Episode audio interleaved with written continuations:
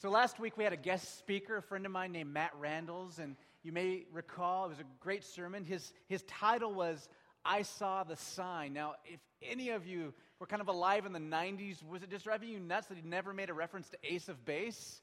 Like, I, I just expected him to bust out with I Saw the Sign, and it opened up my mind, and the Lord. No.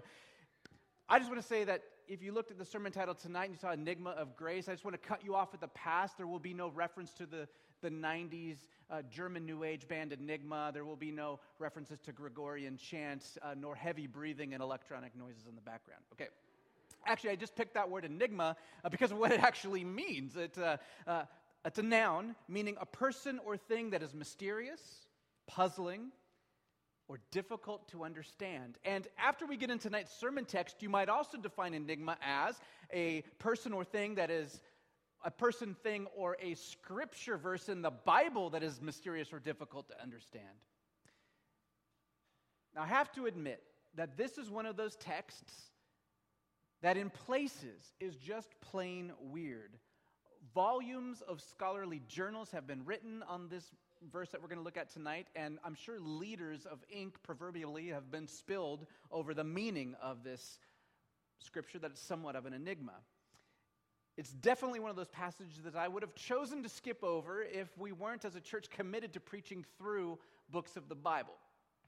But because we are, and because I sometimes question that, uh, anyway, because we've done the work, uh, I actually think that God is going to, to bless us for going through this tonight because I, I think it speaks to a, a, greater depth of understanding who God is, and we get to see uh, some amazing grace. So, it's going to get weirder before it gets better, so we might as well just dive right in. Please stand with me as we read Exodus chapter 4, verses 18 through 31.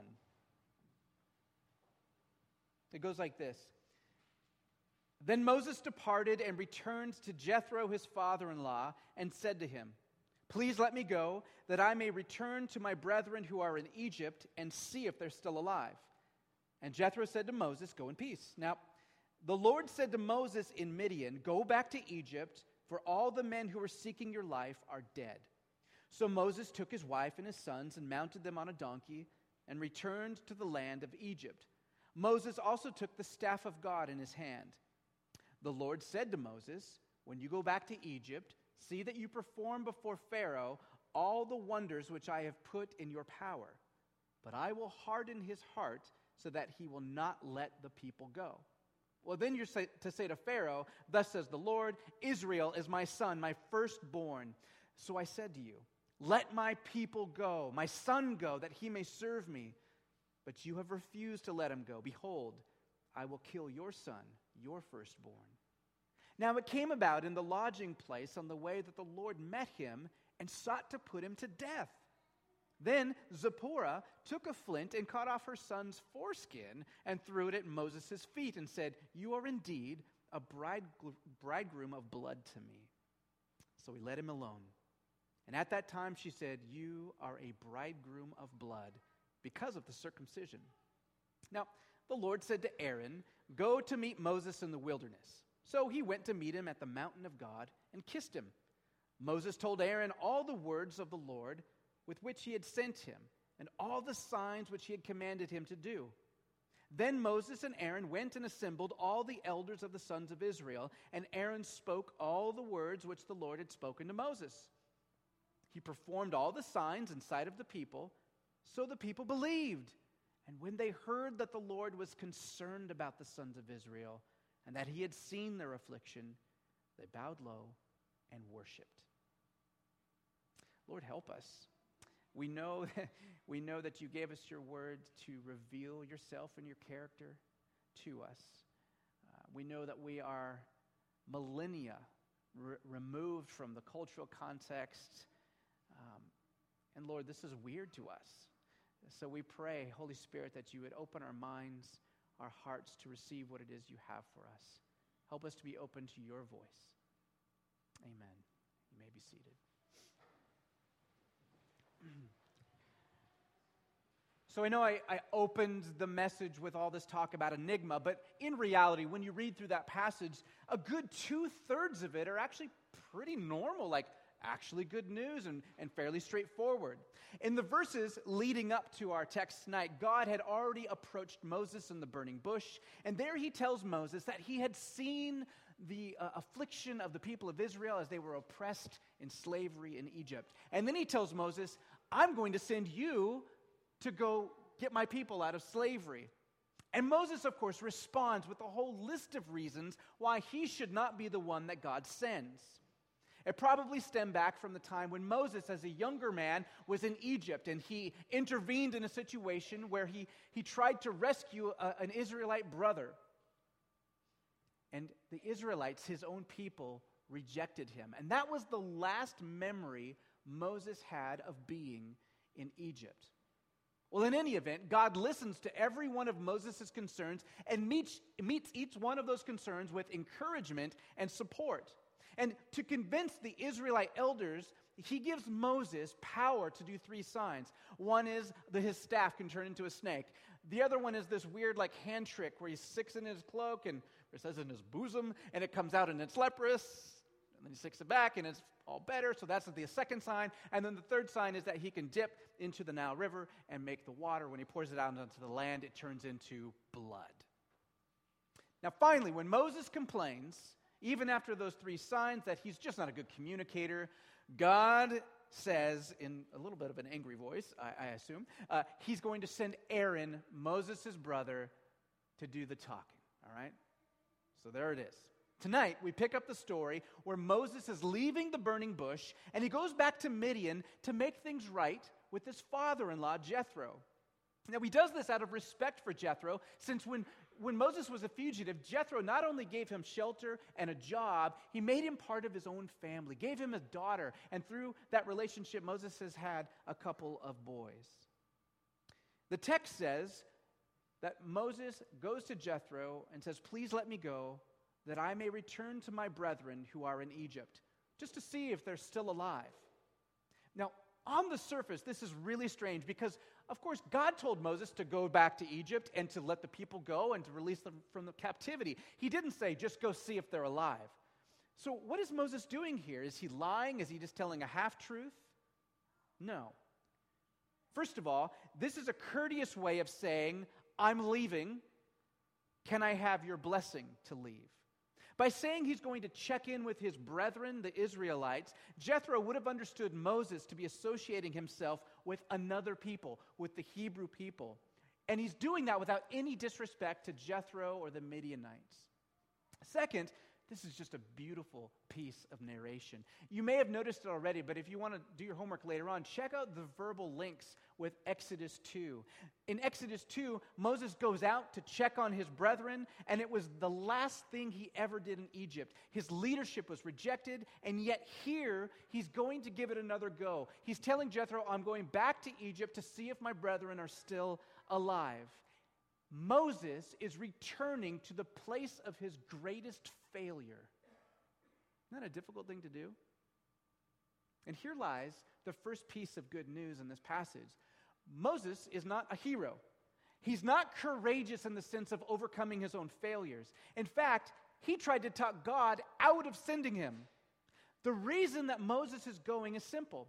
This time, he knows he's going with God. So Moses heads out with his wife and his two sons, Gershom and Eleazar, his donkey, and his staff. And I think the fact that God gives Moses a staff is brilliant. It's like a physical thing that he can touch. And of course, the two other signs are physical as well. He can see his hand changing, he can see the water turning to blood. The signs, though, are just simply reminders that God is with them. They're actually not all that powerful, are they? The, these, these three signs aren't going to overwhelm the Israelite elders. Um, I mean, there's way cooler signs you could do if you wanted to convince them that, that God had sent him.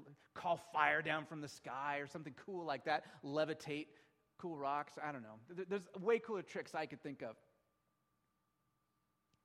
Think about it. You get to these Israelite elders and you do this weird leprosy trick. Like, it's like a gross parlor trick. They're probably just like, dude, put that hand away, make it go normal again. Like it's not, I don't know, it's not all that impressive.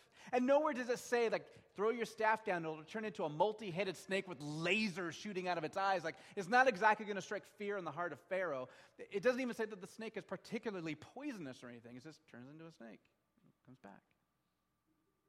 The staff, the signs, they're not magic powers that Moses is going to draw confidence from.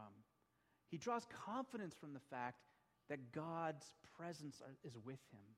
And I imagine, and this is just totally me, that as Moses heads out from Midian to Egypt, you know, it's multi, many days journey.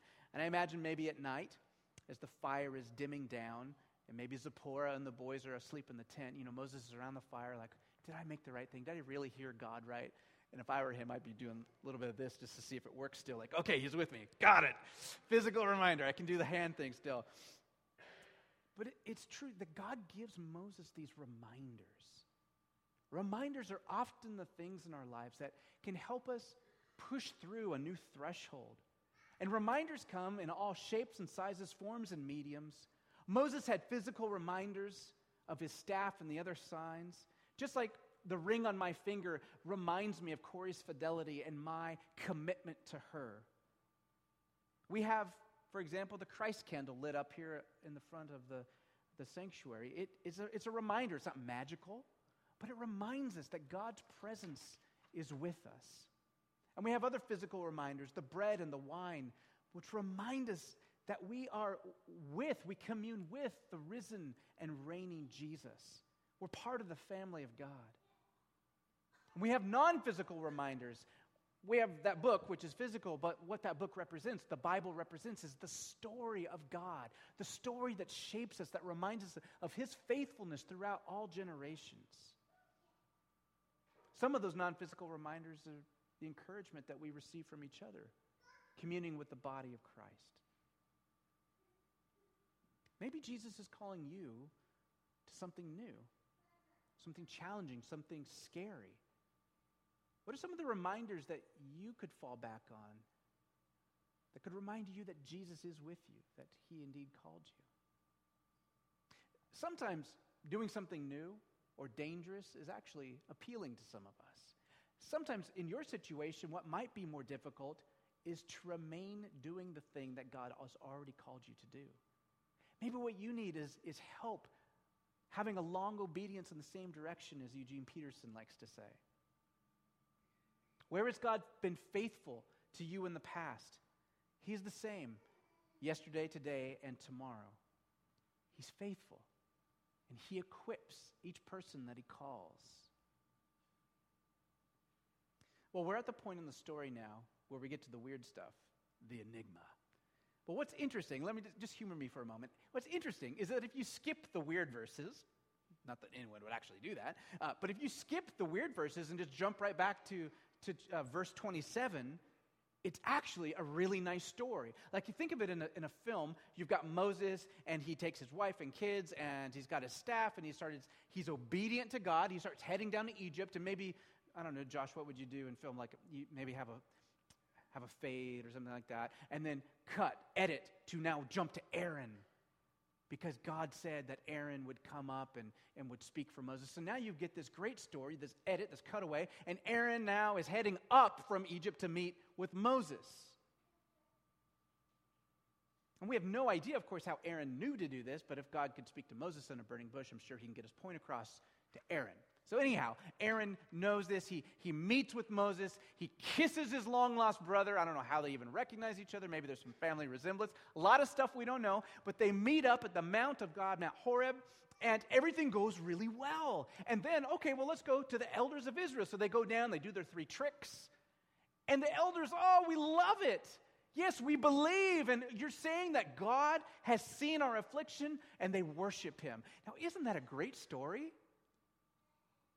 Isn't that kind of how we want things to go? You, you, see Moses being afraid, and then Moses stepping out in obedience, and then everything just works out smoothly.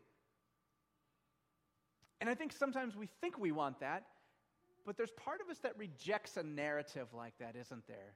It's a little too clean, it's a little too neat. My life, at least, and I'm guessing yours too, doesn't really work that way. It's just not that simple. What this story needs is something more realistic, a twist, something that's so not so neat and tidy, and yet something that rings true. And before we skip to that section, I want to point out what I think is the overriding truth of this whole passage. In a minute, we're going to get to these weird enigma parts of the chapter, but I want us to read them through a particular lens. And the lens is verse 31 of chapter 4. It's the last verse in the chapter we're in, and here's how it goes. So the people believed, and when they heard that the Lord was concerned about the sons of Israel, that he had seen their affliction, then they bowed and worshiped. Whatever we encounter next, remember that the story ends with the statement of the Lord's love for his people, such love that it causes them to bow down and worship. All right, you ready? The enigma, actually, there's two. I know, I just multiplied on you. Two enigmas. The first one involves the Lord telling Moses, Go to Pharaoh and show him the signs, the staff and the hand trick and the blood trick.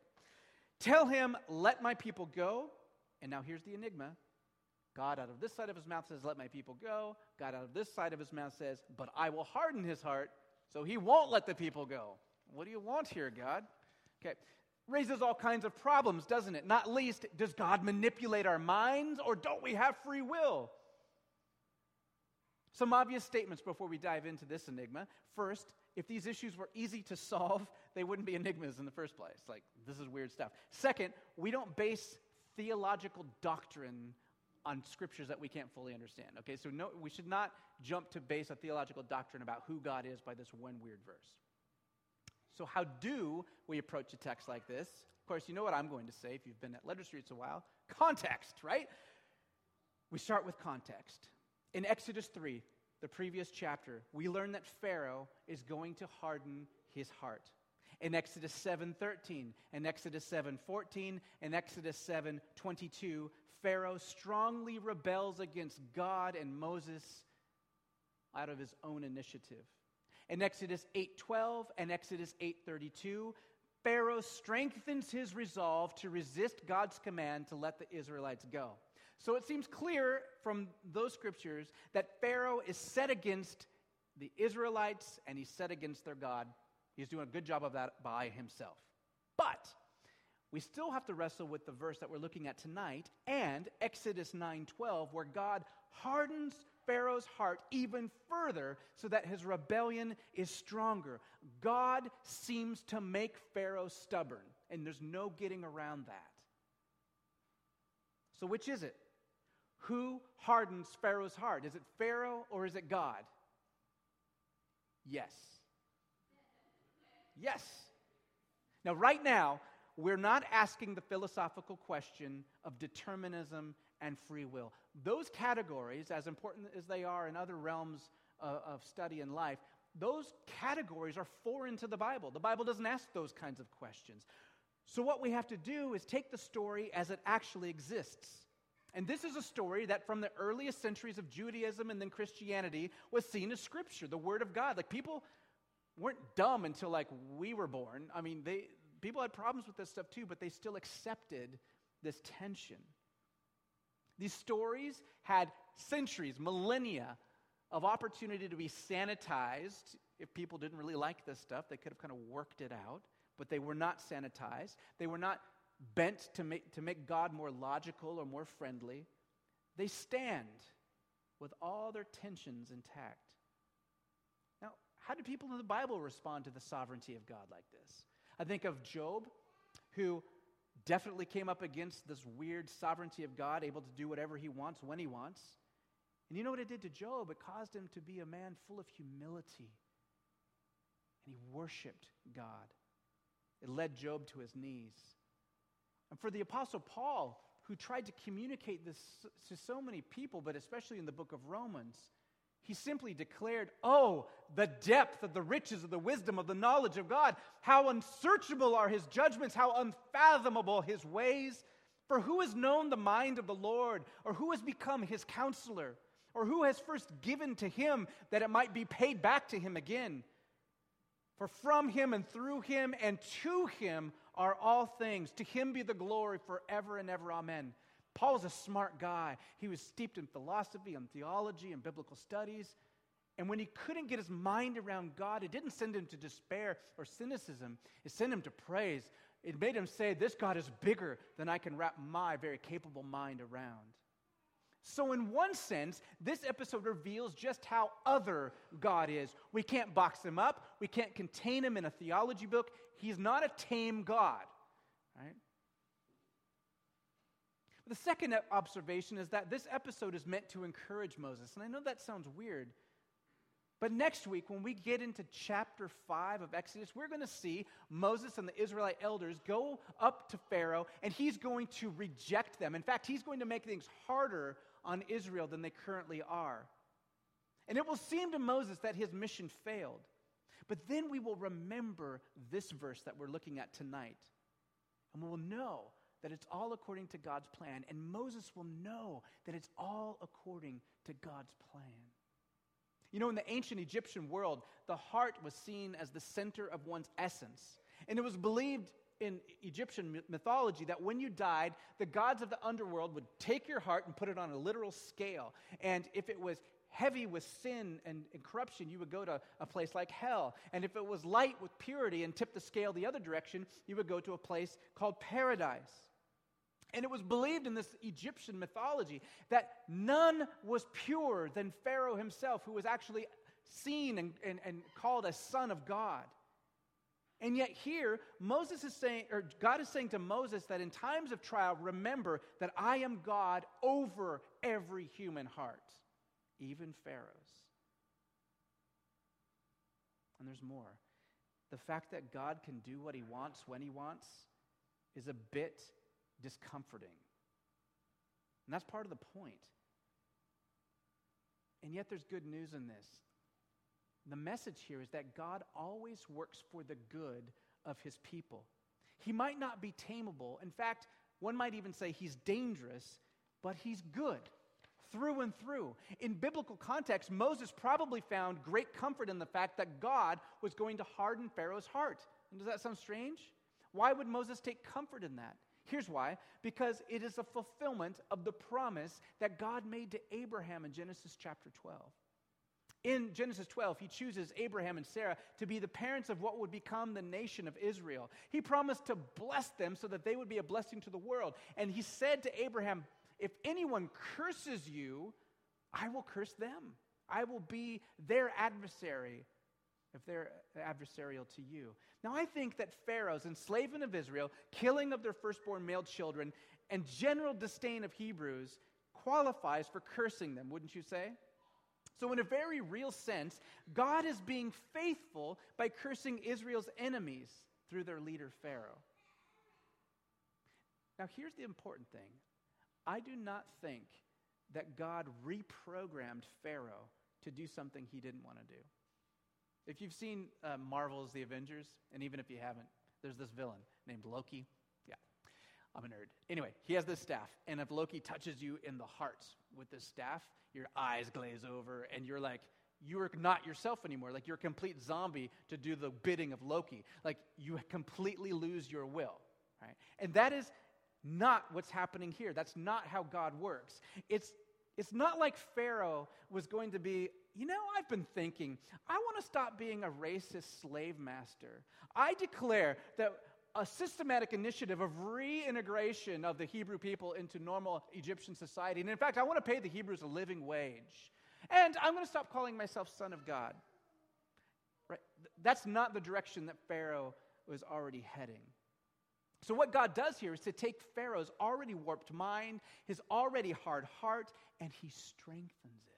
In fact, the Hebrew behind that word for harden is actually maybe more accurately translated strengthened or encouraged. It's not a hardening, but a strengthening what was already there. And that's actually a terrifying prospect. We are constantly, every one of us, being formed in the image of God or deformed. We're never neutral. Okay? We're never neutral. Even when we think we are, we're just watching TV. Well, it's informing us. Are, are we being formed more towards the image of God or are we being deformed? If God were to strengthen your heart and my heart in the direction it's heading right now, what would be the outcome?